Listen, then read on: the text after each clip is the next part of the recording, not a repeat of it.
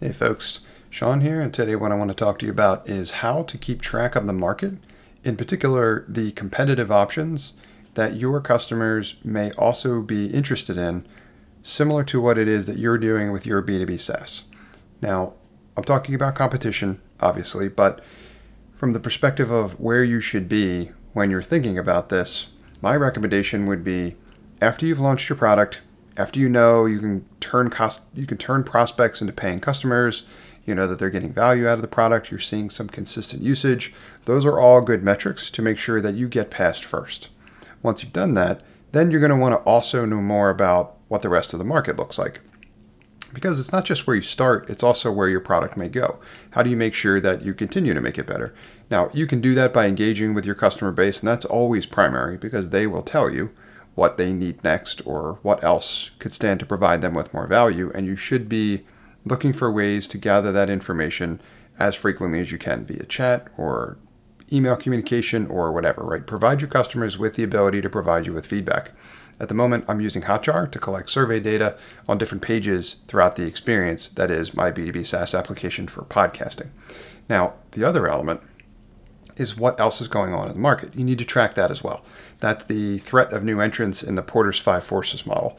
So if you're keeping track of this as well, and you're just Googling random stuff that might be related to what your prospects and potential customers may also be looking for, you're going to probably learn more about other options on the market, other products.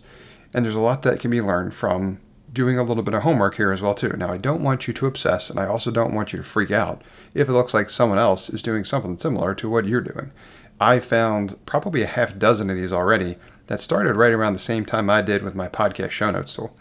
Now, that is largely a good thing, right? Competition helps us educate the market. It also indicates that there is a market. So, all of those are positive signs. Now, when you're doing this homework, I want you to learn a little bit more about couple of things, right? Who are they selling to? How are they positioning what their product is and what it can do? What can their product do? What are they priced at? What is the experience like to gain access to the product?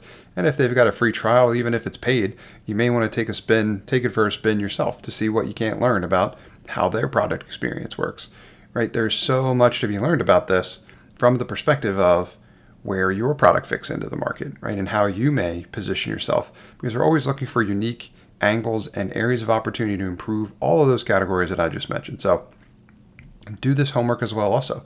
See what kind of buzz is being created in different circles.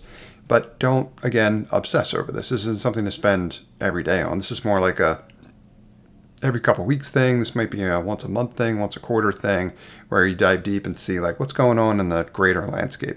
But when someone mentions a name to you, especially as you're circulating the B2B SaaS product you're building and growing, and it's somewhat related to what it is you're doing, someone may be aware of another tool. Keep track of that so that you can keep track of them a little bit over time as well too. And there's other automations that you can set up like Google Alerts if you want to learn a little bit more or if their name pops into the news and that can send you email inbox kind of notifications when they potentially change something or launch something new or whatever.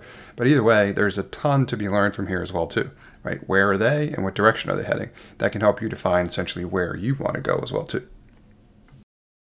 Hey folks, Sean here, and thanks for listening to this episode. I hope you got a ton of value out of it.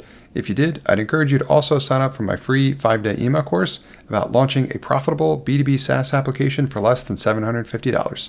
If you'd like to sign up for that course, you can do so at nxtstep.io forward slash B2B SaaS.